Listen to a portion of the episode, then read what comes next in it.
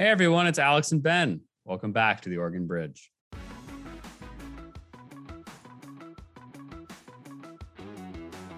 We're becoming more populist, right? So we have populist on the left and we have populist on the right. You know, how do we build a country? How do we build a community that allows everyone to be successful. And, and I want to look at what are the things that bring us together? What are our commonalities? What different perspectives do you bring to the table, right? It's not about what you look like, but what can you bring that no one else has experience in so that we can get the real value, the true value from diversity.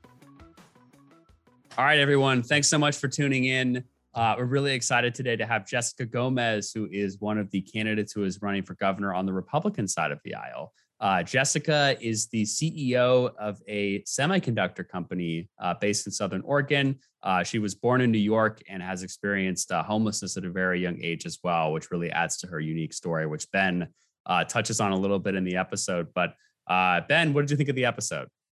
It was a fascinating conversation. I think Jessica's clearly a very intelligent person who's got experience um, at the policy level. She was very fluent in talking about policy issues. I, I think like one of the more impressive guests we've had, um, particularly the higher ed answer, as we talk about in this episode. Um, I was impressed by what she had to say there. Uh, I also think she's got it's going to be tough for her in the Republican primary. Um, as you know, it's very crowded over there. There's some folks who I think are certainly to the right of her in terms of um, you know the way that they talk about their conservatism but she's got a unique appeal. I think she's unlike any of the other candidates for obvious reasons and not so obvious reasons both of which i think come up in this episode. Um, but yeah she's definitely someone that i think is worth listening to and worth learning about. Um, what did you think? What was your takeaway yeah, I think that she had some of the best answers when it came to like in-depth policy discussions of probably any of uh, like what like definitely one of the top tier that we've had on the podcast across the board. Uh, she had really good answers that were like they weren't too into the weeds where you can't understand if you don't get the issue, but like there was actually some meat there. It wasn't just kind of like BS political talking lines. So I was I was pretty impressed, especially on the answers with higher ed. Uh, and then I would say a couple of the downsides of the episode. So uh, I thought I made a very funny joke because uh, Jessica left the Democratic Party as soon as Ben got involved with it. So of course she left because you know the radicals like Ben got in, but no one laughed. Uh, that was very unfortunate part of the episode. Very poor delivery. You need to work on your. You need to work. Uh, on Two out of 10. Two out of 10. uh, and then it also got nerdy about China at the beginning of the episode. But people should look into the semiconductor issue. It's, it's you didn't, it wasn't deal. about China though. Like, what is your critique? We're going on a quick aside. Maybe. Buddy will edit this out. But what is your actual China? What is your actual China critique that you did not make in the episode? So, uh, well, it's not even necessarily a China critique. It's a lot of like, there's companies like Intel, which are investing, like building factories and things like that in China when there's like a huge semiconductor shortage right now. And it's like a big, national security concern because if we can't make chips, we can't make cars, we can't make high-end electronics, and Oregon is a leader in the in this industry, as Jessica talked a little bit about into the episode. But uh, maybe we'll just do one episode on that someday. Uh, and then we can get into it. So yeah, we should. Uh, Let's get someone from Intel or the Oregon Technology Association or something like that to come on.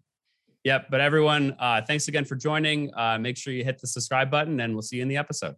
Thanks, everyone. All right. Well, everybody, thanks again for tuning in to another episode of the Oregon Bridge. We're really excited to have Jessica Gomez with us today. Jessica, how's it going? Oh, I'm doing great. How are you? Good, good. And where uh, we know that your staff had told us that you've been on the campaign trail all over the place. Uh, I read a couple news articles and I saw you were doing a tour of Oregon. So, where do you find yourself today? Well, today I'm at home uh, and I get to, I'm leaving again tomorrow. And I don't think I'm coming back until like right before Thanksgiving. So that's, that's going to make for a very busy day of food shopping. okay. Yeah. That's, uh, that's going to be quite, quite, quite the trek all over the place. So, uh, oh yeah. Yeah. Hope, hopefully that trip will go well. Uh, so yeah, the first thing I wanted to start off with uh, is your business experience really interested me. Uh, I'm I own my own company. Uh, owning your own company is the worst thing in the world. Uh, as you probably know, it's very hard. I read I about do. you and your husband business story, and I was like, uh, we didn't have to take debt or anything, but I was like, I totally know the position. It's very difficult, but. Uh, I was particularly interested because you work in the semiconductor industry, uh, and I have actually a couple questions. Uh, surprise is a little bit nerdy, so you have to bear with me. That's all right. They're Oregon yeah. related too. But can you just tell us a little bit first about like what is your business? What do you do? How did you get into semiconductors? What is a semiconductor business doing in Southern Oregon? Yeah, so our company is what they refer to as like a pure play foundry, MEMS foundry, which means that we take designs from our customers and then we fabricate that those designs into functional chips. Uh, much of the work that we do starts pretty early on in the product development cycle. So some of these uh, designs have never been made before, and it might be brand new technology. So um, different types of sensors. Uh, we make a cancer diagnostics chip for a company in San Diego. Um, we got to actually work on a project with University of San Francisco, um, and there was a team there that was building an, a bioartificial kidney. Um, and we got to work on mm. that project. So there's a lot of different types of stuff going on. Our company is is uh, like an offshoot, or at least our industry is kind of an offshoot under the semiconductor um, industry because of the types of materials and the style chips that we make. Hmm. Gotcha. That's that's very interesting. And uh, one thing I wanted to ask in particular, and uh, sorry you have to be the first one i've been telling ben i've wanted to ask a uh, candidate for governor about china for all of our episodes oh we were like yes we were like let's nah, do it. no one will probably know anything about that but when you said semiconductor i was like this is perfect yeah. so uh, i think and a lot of our viewers probably don't know this but oregon actually uh, plays a really pivotal role in this because of course intel is headquartered in oregon and yeah uh, there is both a lot of shortages in the semiconductor industry right now. I know that's why things like car, like the price of cars is absolutely skyrocketed. Part of which is because cars have a lot of semiconductors in them now. Uh, They're uh, basically a walking that, computer. I mean, exactly, it's, it's yeah, amazing. Yeah, no, it's it's really interesting stuff. And uh, you know, one thing, it's a big national security concern that, of course, uh, mm-hmm. saw, for example, that companies like Intel are actually investing in semiconductor capacity in China right now and building some yeah. of these chips in China, building factories in China, and things like that. Uh, I just wanted to ask because you, you work in this space is like, you know, uh, like do, does the U.S. still really have a chance in terms of like leading in this issue? And like, how do you think that you know you as governor could potentially like empower companies like Intel to help like bring production back to the US, preferably bring it back to Oregon, or like kind of just curious of your general response on that question?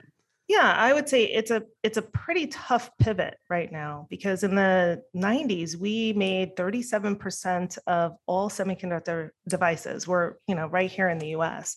Mm. Um, we had all that manufacturing capacity and pretty quickly that went away. I mean, it was less expensive to uh, manufacture overseas. Um, sometimes it was easier to manage through the supply chain. And um, our business is very capital intensive as, as an industry. And we spend a lot on buildings and, and um, equipment.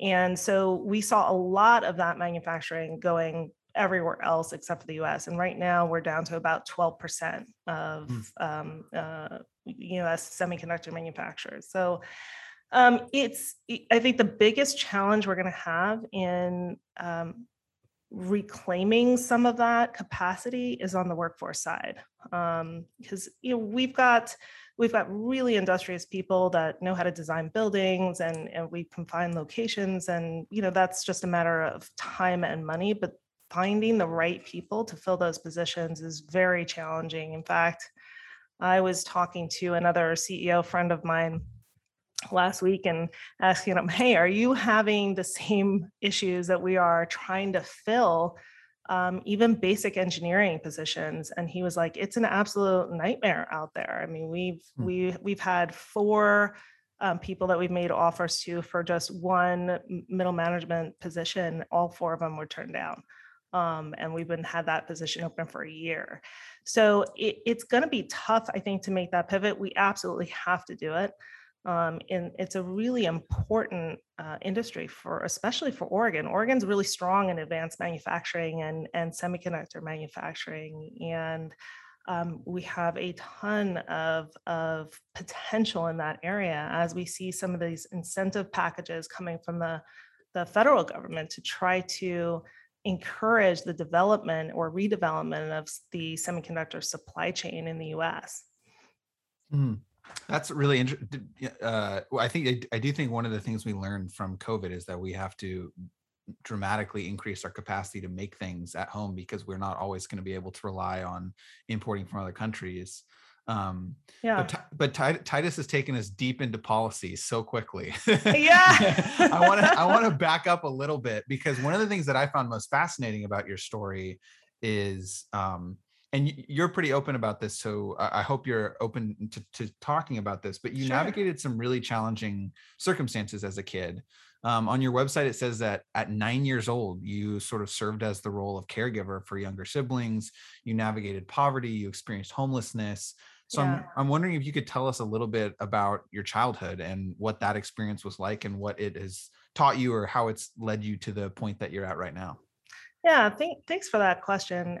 Gosh, I have I have some really great childhood memories, but there was a lot that there was a lot of time there, which that I never really felt like a kid. I had some pretty big responsibilities, and my parents were young. My mom was 18 when she had me, mm-hmm. um, and my dad was really young as well. And they had all four of us pretty much right in a row um, and they really struggled um, financially. They struggled in their relationship, um, but there was a lot of love in our house, and I think that um, has been something that we've leaned back on as as a family. But uh, you know late much later on but growing up was was hard um, and I, as the oldest um, in many families it becomes your responsibility to almost become like that third helping hand um, mm-hmm. as a parent so you know when you have a mom that's depressed and laying in bed you know it becomes your responsibility to make sure the the other little ones are taken care of and that um, you know there's someone holding down the fort and that was that was me in that case and and um, you know, I look back on that time and and I think what a you know you can you could take it either way. Some people you know feel um, bitter about maybe missing out on some things, but I looked at it as a really um, important um, part of who I am and an opportunity to grow as a human being because not everyone um, gets to have that responsibility and to feel what that's like um, and grow into that. Um, and and I did, and there was some really positive things that that came of it. In fact, our my you know my three other siblings i have two sisters and a brother and we're mm. all really really close for having mm. gone through some of that together mm. well so my my follow-up to that is you know i think in, in in some issues and i think homelessness is one of them a lot of the people crafting policy solutions are folks who've never directly experienced yeah. um, the challenge. So I'm wondering what your what navigating homelessness had taught you that you think you'll bring to the table in terms of the role of policymaker like what insight did you gain from having that lived experience that you want to bring to the table to help craft solutions or maybe it's there's specific solutions you have in mind that are born from that experience yeah it's you know being being homeless and feeling um, that constant sense of insecurity. Um, it's almost like at some point you just want to give up on it all, right? Because if you if you keep trying and keep getting knocked down, it's that's a really tough um, place to be. So sometimes it's easy to give up, right? Mm-hmm. And to just say, "This is it," you know, I'm I'm okay with it, and I'm I'm not going to continue to to try to dig myself out because once you're there, it's very, very challenging. The other thing I would say is that um, there's a whole community out there. It's not that we've got people that are kind of running around on their own. There's good people, there's bad people, there's everybody in between, just like a you know neighborhood that you live in. Um, and um, when you have these, I, I would say like organizations that come in and say, you know, pick out individual people and say, well, we have a place for you. Are you ready to go? They are leaving something that's really familiar to them. Hmm. Um, and then, you know, on top of that, I think a lot of what we're working on right, what we're dealing with right now stems from addiction and mental health, um, which just adds a really difficult sort of layer and barrier um, to to the situation. And unless you address those two things, um, you're not going to get a pl- to a place where people are making healthy decisions for themselves because they are so um, they're just they're just not in a place where they can really do that. And I've dealt with um, the the mental health piece in my own family as well, and it's so so challenging on families. So when we think about what needs to happen from a policy perspective, is that we need to recognize all of that is um, going to um, have an impact on how effective those policies are. And if you don't account for those things, um, you know, you, you, could be really missing an opportunity. So, mm. for solutions, I'm looking at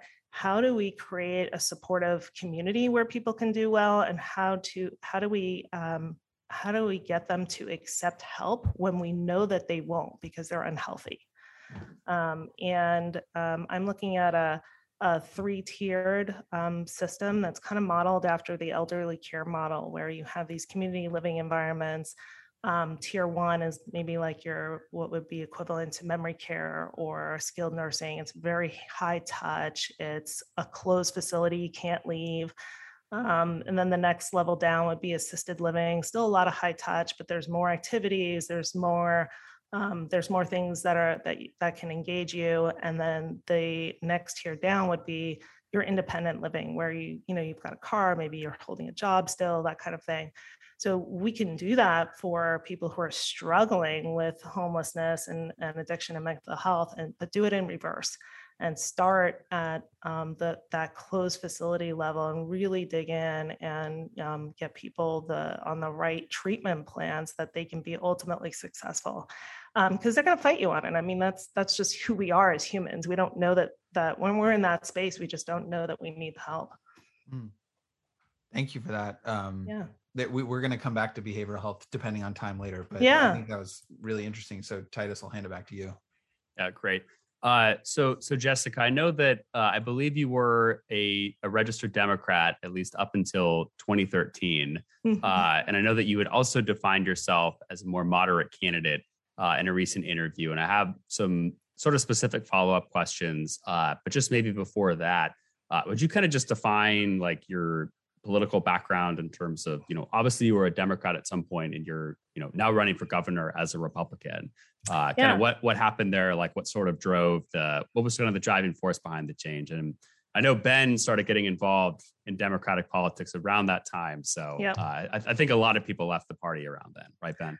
Yeah. Nobody has you. ever left the Democratic Party. I tell you what, being a business owner in Oregon is been increasingly become increasingly difficult, um, and mm. that's a big part of um, what I think drove me to want to get more politically involved because you you just see you know you try and you try and try and at some point it leads you to the state legislature right? Where where uh, where these uh, where the policy is being made. But um, really i've always i've always been i, I look at myself and i, I um, and my policies and i'm very forward thinking so i don't want to say necessarily moderate, um, although I think that's a term that some people would use. But I'm always looking forward. What can we do moving forward to build a future for for ourselves, and and what makes sense, and how do we be um, practical about policy?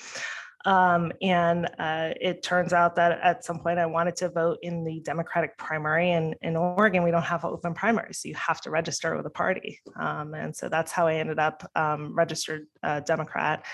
Um, and um, as I got more involved with policy development and was, you know, really looking at the landscape of Oregon and seeing how um, how lopsided we were and the um, and the ideology that was behind um, a lot of the far left Democrats, I, I realized it just really doesn't align with me at all anyway. You know, I'm about freedom, opportunity, um, you know i'm about giving people the best tools to to do their work and creating an environment where they can be successful. And i see that the policies that were being put in place even though they were really well intentioned they actually have the opposite um, effect in a lot of cases. And so there's just a there was just a really a philosophical mismatch.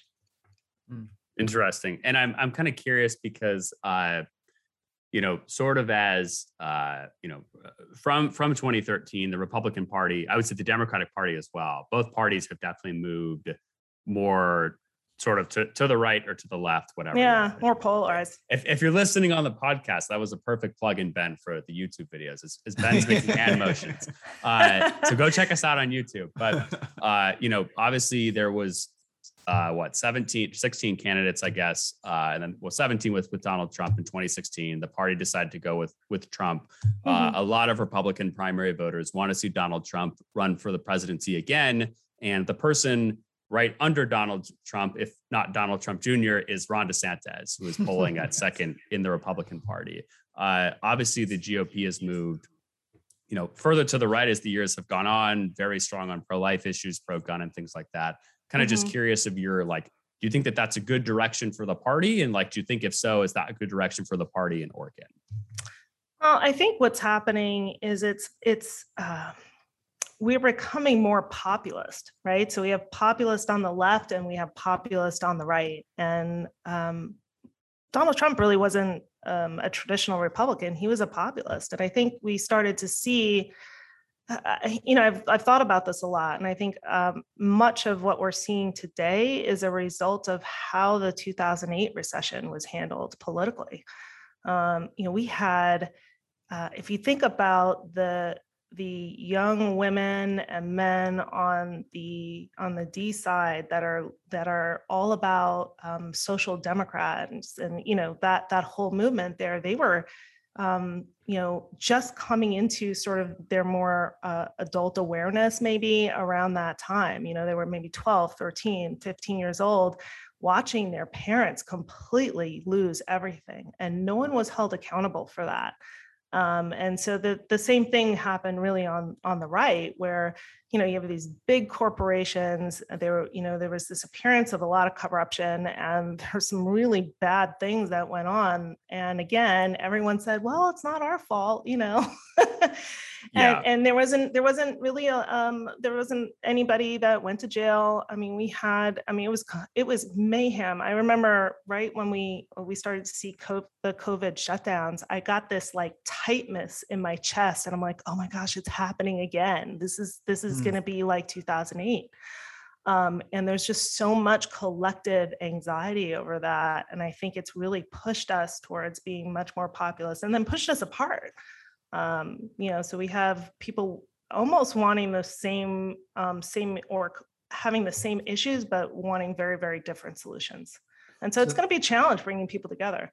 So that's it. Because one of the areas where I do think that there's potential for broad alignment across parties, and Alex and I have talked about this, sort of like cracking down on major corporations, increasing mm-hmm. tax rates for ultra wealthy people, um, you know, uh, antitrust legislation that sort of breaks up um, so, so, where where do you fall on those kinds of populist issues? Like, and and and do, is there a role for that in the position of Oregon governor to play a role in addressing those sort of like larger scale populist Bernie Trump, yeah. you know, types type issues?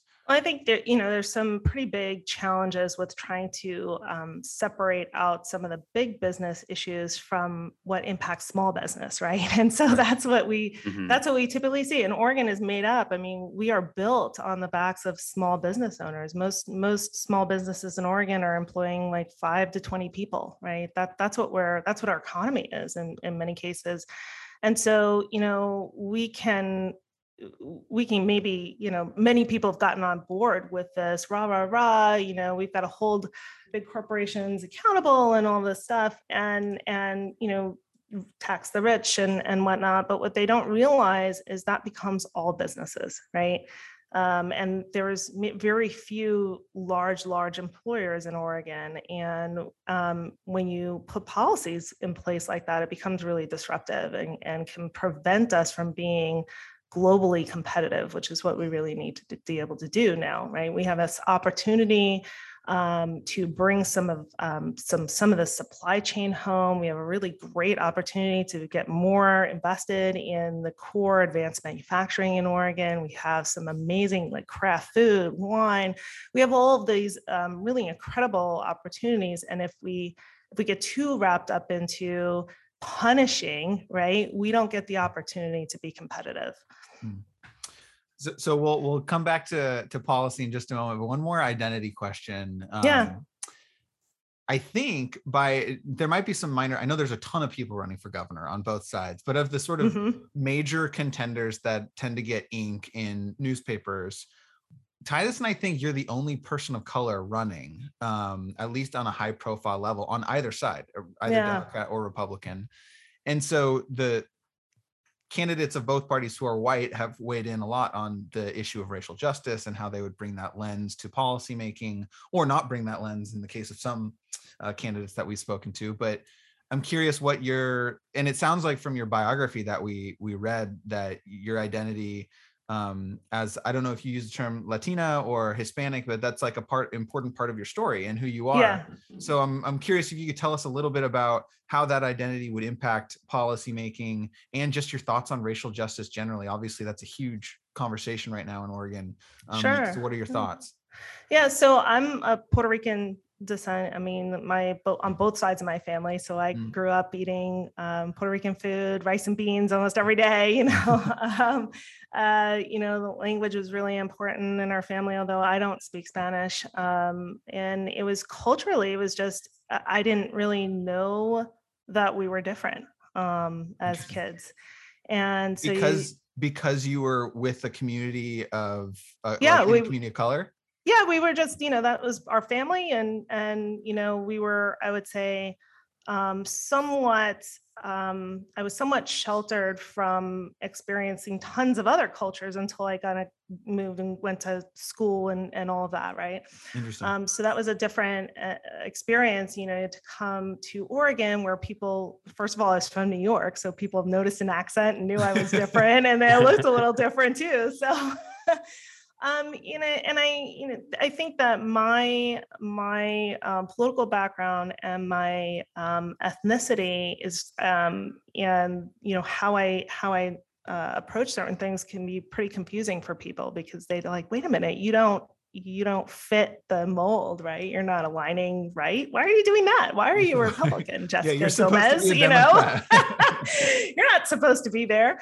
Um, and you know, there the so when I ran in this uh, for the state senate, um, uh, identity politics really played um, played a big role, right? Where I experienced racism from you know from my own party's side you know there was comments on facebook you know vote for gomez and you'll have tacos on every corner. And i'm like no oh bananas. Oh my but, god. you know i mean there is there is some there is that element of it right? But but i think there's a lot of people that are also um, looking at you know how do we build a country? How do we build um, a community that allows um, everyone to be successful. And, and I'm a true believer in, you know, the teachings of Martin Luther King and that we should judge people on the content of their character. And when we see um, this sort of overemphasized, um, you know, uh, um,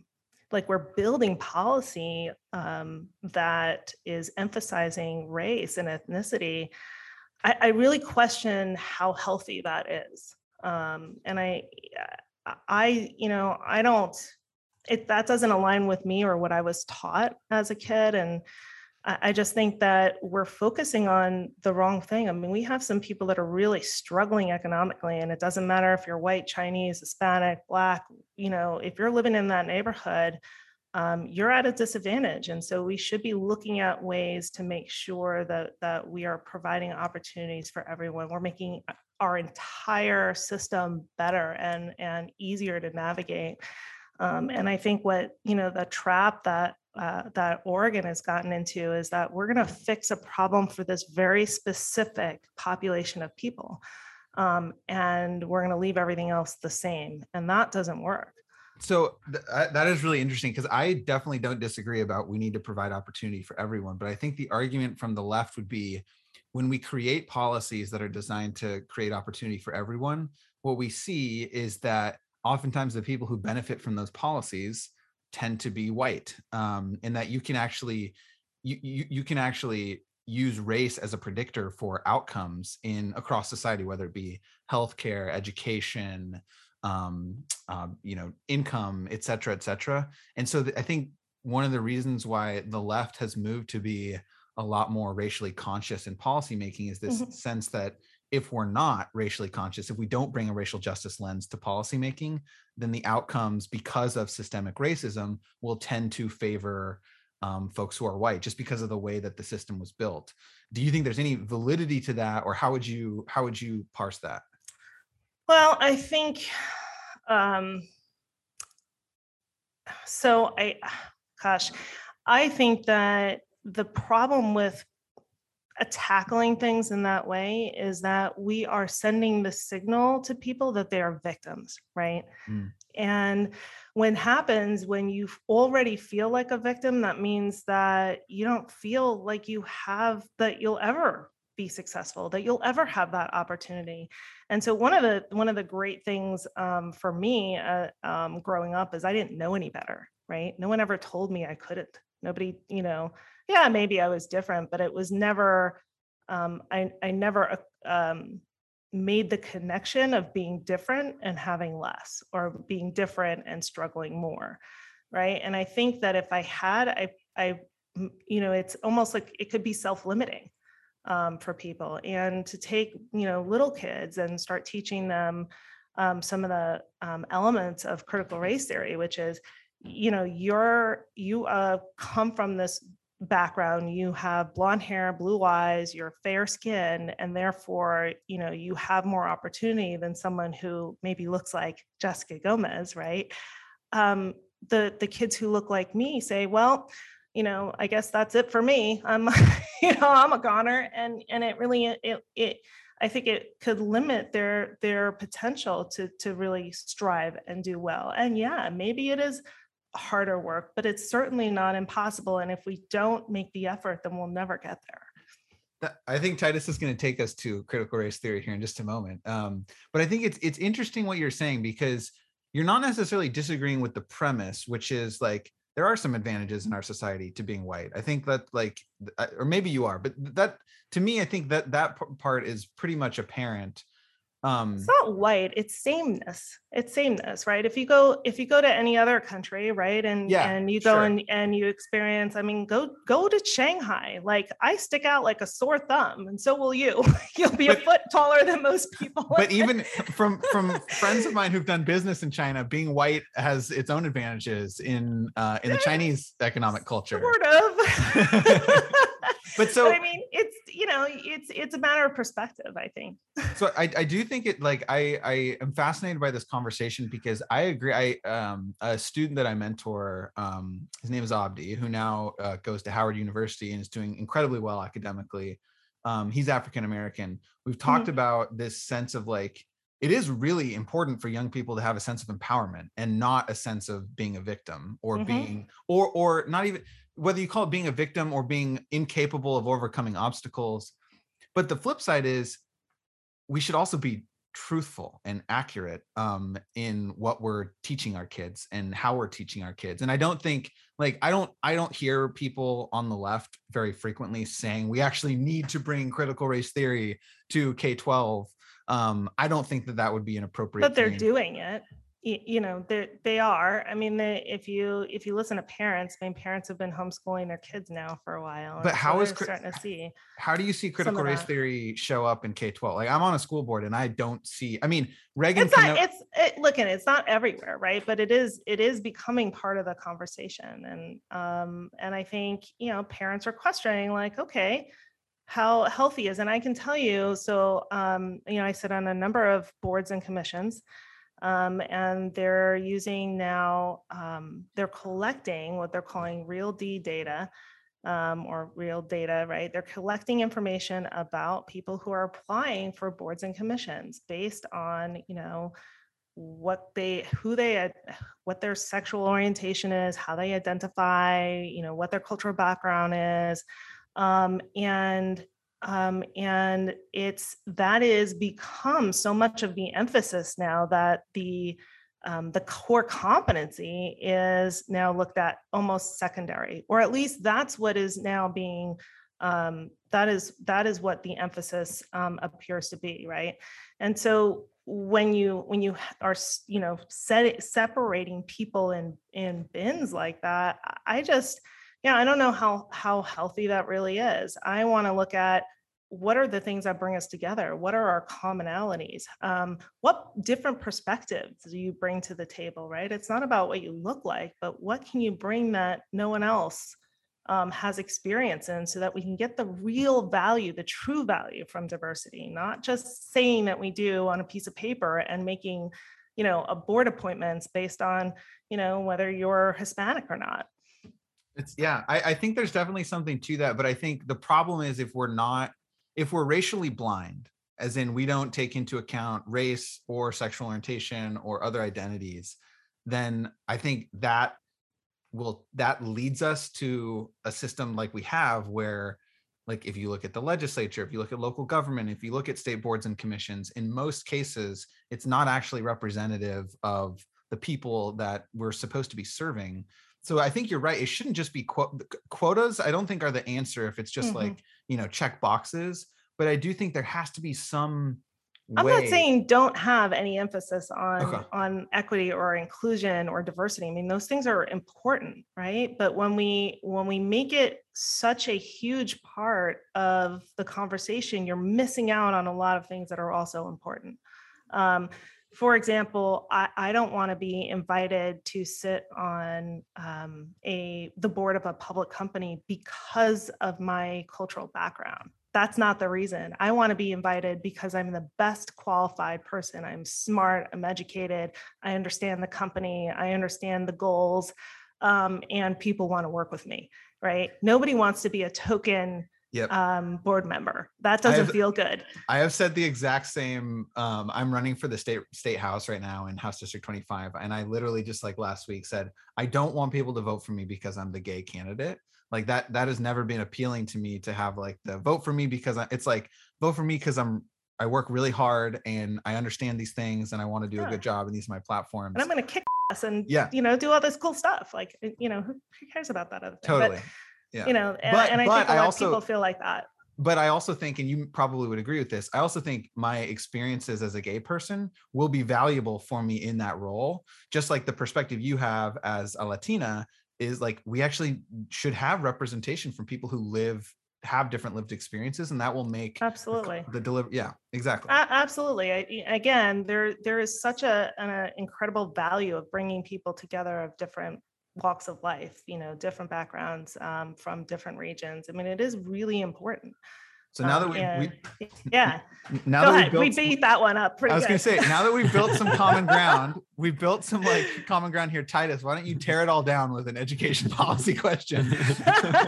so yeah, I I have one more question related to critical race theory. Then I'll I'll actually pivot a little bit more into policy based on your background. But yeah, uh, I mean, uh, and Ben and I have written about this in the liftoff a bunch. Is that uh, you know school boards and uh, high schools and middle schools, et cetera, have really become like the, the culture war flashpoint. Uh, and I'm by no means an expert on chart on school boards and anything like that, but it seems like at least these sorts of things are getting a lot of attention. And I mean, they're causing a lot of backlash from parents in particular. I yeah. mean, we just saw what happened uh, in Virginia uh, with Youngkin. The New Jersey's governor race was very close. They were running on some similar issues, not exactly the same, but mm-hmm. uh, just to kind of ca- cap off the CRT issue uh, if you were governor, you know, is that something that you would push back on in terms of education policy, or like how would you deal with that? Well, I think we need if we don't like um, critical race theory um, and teaching it, let's say in school, or I would say, um, you know, some people call it indoctrination, right? Um, if we don't want that in school, we've got to pr- provide an alternative. And you can't just say, no, we're not going to teach anybody about, you know, the racism. We're not going to teach anybody about, you know, how our, our laws and how our policies have changed to provide, you know, better environments so everybody can grow and thrive together. Like there was some real um, changes that have been made and and still work to go to make sure that the playing field is is fair. Um, but I, I, think, again, we need to provide that alternative. And I'm looking at an organization, it's called um, FAIR, it's Foundation Against Racism and Intolerance. Um, and there's some really great people from all walks of, of life on there, all different cultures. Um, and they're putting together, you know, here's some information that will be helpful in um, helping to guide those conversations um, about racism and intolerance um, from an educational perspective.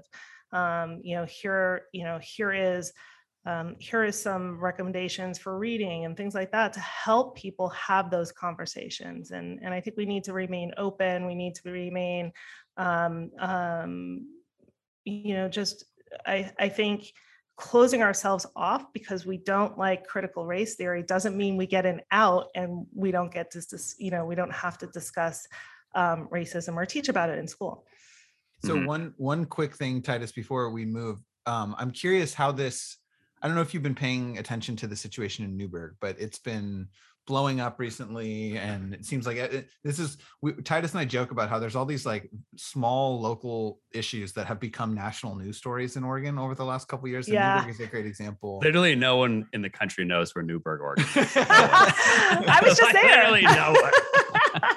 So but but for, for our listeners who aren't following um uh four to three conservative majority won in the last election.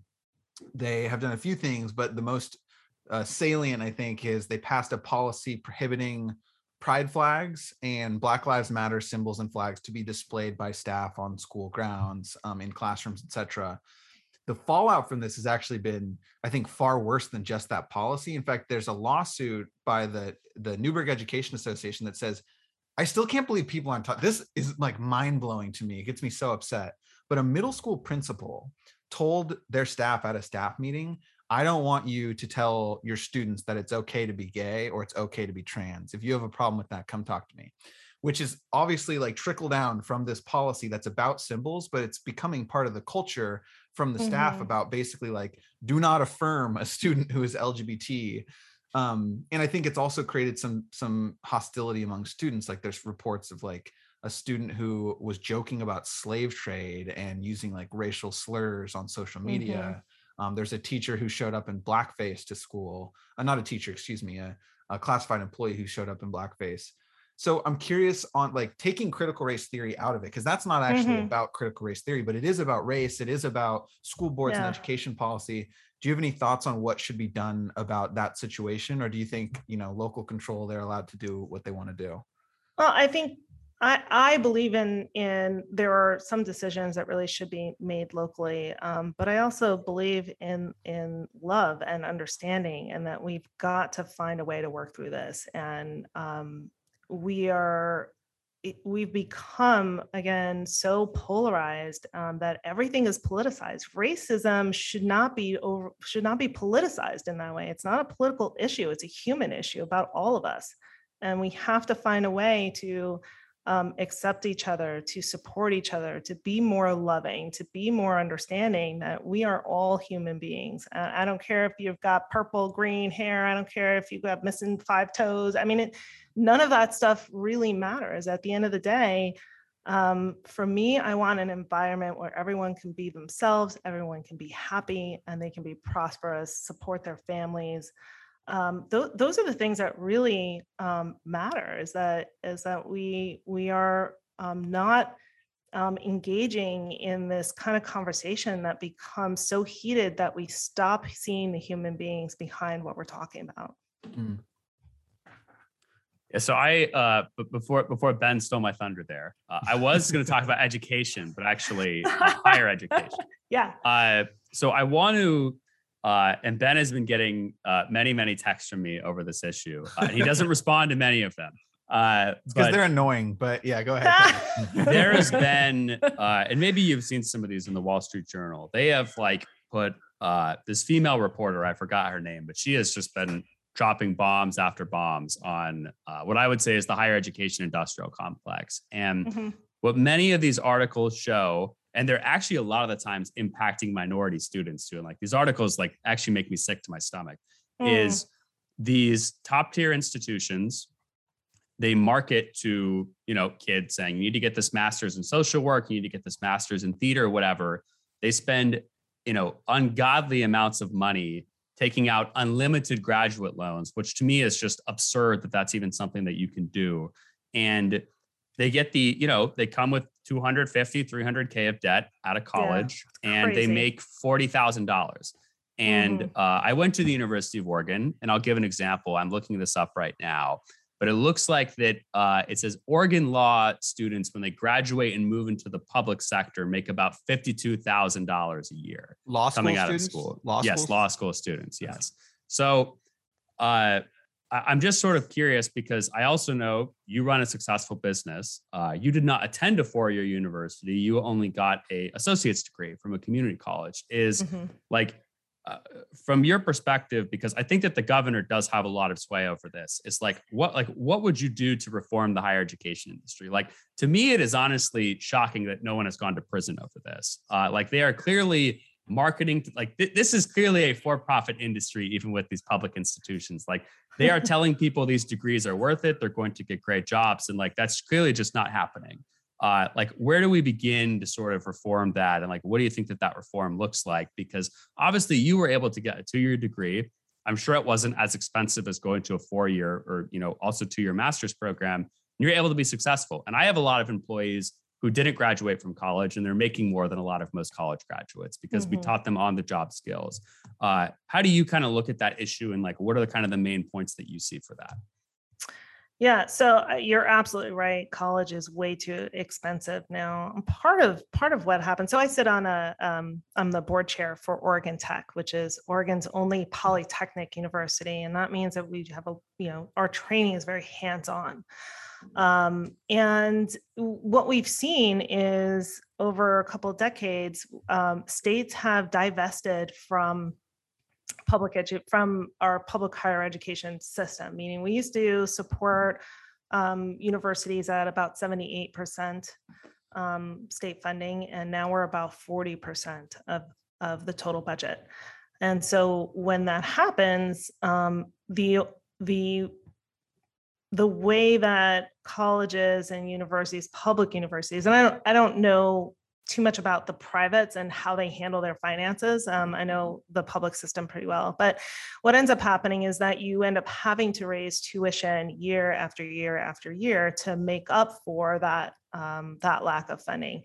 There's also a lot of constraints on um, how you manage your funds. Um, and so, you know, we have um, we have uh, and those public universities have a very very large um, payroll is the largest expenditure. Um, there, it, you know, you don't really get to negotiate your own health insurance. You don't get to negotiate your own benefits package. There's some things that you're just sort of stuck with based on being part of a public university system. You know, you have to pay a lot for um, you know, maintenance and some of these other things. So um, it becomes very tricky to try to find ways to close that gap without raising tuition. And what ends up happening is every year we go to the legislature and we beg, beg, beg for adequate funding so that we can continue to um, to keep tuition low. Um, on top of all that, you have new legislation that happens every you know every time we have a session that inherently raises the cost of operations because you're having to sort of comply you're having to do more you're having to prove that you know you're in compliance of whatever new policy that's in that's in place. So that's why we see um, you know a lot of a lot of this um, um, where tuition has just kind of gone up like crazy. The other um, so i think the question is what do we do about it? Um, I, you know, I uh, I'm a big believer in hands-on training. I think we need to better prepare um, students starting in high school. So I want to put in place a statewide apprenticeship model starting in the 11th grade. So um, basically, what would happen is um, you want to you know you want to be an apprentice. You select a career track. Um, you get connected up with a local employer. You go to work quarter of the time while you're in school your senior year, you're working half the time, you're still getting academic credit, but now you're engaged and you're making money right? And and you're building those skills that you know you need everybody needs in order to, to go to work. You're also learning about your career track. Um, you might even uh, get college credit. Um, so that's one way to actually um, give people more exposure as they're going through this ex- exploration about what do i really want to study in school um, the other thing that I, I really want to make sure that we can get done is a universal credit program for um, for college. So um, you hear, I hear all the time where you've got a um, a student that has maybe done some you know self exploration, taken a bunch of classes. They decide all of a sudden, okay, I, I you know I I want to go to this particular um, college and I want my credits to transfer and they end up a lot of transfer credits don't make it over to their new degree. So um, so that means that they're leaving so much of that investment in time and money on the table. So i want to make sure that every college credit that somebody has is fully transferable within that public system. So any community college or any um, public university so that we're at least you know we're not losing what we've already invested in I love that idea. Just quick interjection. Yeah. That is like there's a bunch of students who graduate from high school, get en- enroll in a community college. They say, "Oh, sorry, your credits don't transfer." They have Yep. to take the class there. Then they transfer to a four-year school. The four-year school says, "Oh, your credits don't transfer here." They have to take it again. Like, I mean, that's not, ridiculous. but it is universal credits is a great idea. and it and it's just it's we don't we don't have systems that are aligned with each other well enough to do that um, but there's a lot of work that's going into doing that now and and, and oregon can do it we just got to get off of you know get on the ball with that. Um, you know i think that um, universities and public universities in our state need to be better integrated with our economic development uh, strategy and goals. Um, this is something that california has done and did early very very well. You know i'm talking 30 40 50 years ago um, this they integrated public universities into their economic development strategy especially around um, technology and even though california has now has made a lot of mistakes um, they have an economy that can withstand a lot of that because they've got this you know regenerative engine that is coming out of their public university system for innovation and technology development and um, research that um, we never fully developed in this state. And so um, that also i think will bring more dollars to higher ed um, and and have a really big impact on on our economy um, and hopefully you know give people the opportunity um, that they need in order to to be educated and and make more money. And then the other thing is um, you know in general i mean 100 you know 150 years ago um, education was about um, not going to work it was about being able to go to a dinner party and hold an educated conversation right? And and we're now and the trade that you learned you were learning at home with your family. You were a farmer you, you know you did metalworking or you, you know whatever. You, you know you were um, in manufacturing. Um, we used to make things here and slowly but surely we've kind of moved away from that. And so we still have a lot of emphasis on liberal arts um, in this country, and which is not necessarily a bad thing, but I think people get uh, people misunderstand um, that as a career track. Um, it is a very amorphous career track, right? And so we can do a much better job at um, um, making sure that we're doing that counseling up front and making sure that people have some experience to go on. Like, yeah, I'm going to go I'm going to get a psychology degree because I know I'm going to become, you know, I'm going to have my own practice, right? I mean, Mm. that's that can be a real track. But if you go get a psychology degree and just because you know you're interested in it and you know then you're in debt 60 grand and you're working at Starbucks, yeah, that doesn't work out so well. So I think there's more that we can do to align skills, align interest, um, but we've got to start earlier, and we have to start with our little kids and exposing them to what is out um, out there in the world. Mm. Thank you for that. That's um fascinating issue. I'm So gonna say that was probably the best higher ed defined platform we've had on this podcast. For sure, So, yeah. uh, you, you you. good, good on you and your staff to clearly have the ideas down. well, she, she cheated. She's on the board of a higher ed institution. So we got True. It, it doesn't even count. She cheated. so our, our final our final question here um, is we'll, we'll shift to politics real quickly. So in the GOP primary, you've got Bud Pierce, Dr. Bud Pierce, mm-hmm. who's been the nominee before, got a lot of name recognition. You've got Stan Pulliam, who's who's the mayor of Sandy, who's tapped into this sort of anti-COVID sentiment on the right. You've got Bridget Barton, who's raising a bunch of money, knows the political scene really well. Can you give us the political case? Why to get make a case about why you can win this primary and win the general election? Why you think you're the candidate who can pull it off despite the those advantages that other candidates have? Um, what's your plan for winning this winning this primary and then the general? Yeah, so I uh, my team has cautioned me not to give away their strategies. Fair. You don't have to give us the playbook. But no, I mean, I think you know, you you we talked a lot about um, identity politics um, in in this podcast, and I think um, you know reality is your profile matters um, and people want are looking for something different. They're looking for some for someone who aligns better with their um, own lived experience um, and I, I really bring that to the table in a in a meaningful way. Um, you know we also have to have someone that's got practical business experience um, you know and I, I look at the the candidates that we have and i'm the only ceo of a from the ground up you know manufacturing company that is that is currently you know working through some of the challenges that we have here in oregon and that's you know we've got to have somebody that understands um, the impact of the policies that they're putting in place um, and so um, you know we've got to communicate that we've got to communicate it often we've got to raise a lot of money um, politics is expensive, um, but um, I think we've got a really good um, a really good shot at this. And and the other point is we've got to have somebody that can make it through a general election. Um, and you know we've got um, we've got more unaffiliated and independent voters than than either party holds, but we're still very we're at a disadvantage on the R side. Um, and I believe that we have to have candidates that are exciting, that are future focused, um, that are going to really send the message that hey we're not here you know I, am going to be governor of this entire state right? Including our rural parts including portland metro and we have to have somebody that can bring everyone together and align them around a common vision for our state. Where are we going in the future? What is the what does the future in oregon look like in 10 years? What are we doing for our kids